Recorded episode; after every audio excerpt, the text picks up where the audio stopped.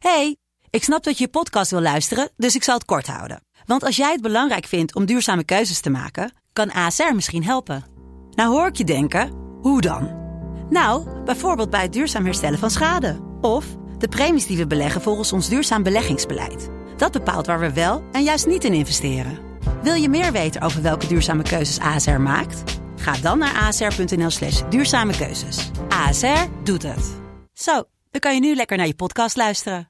Can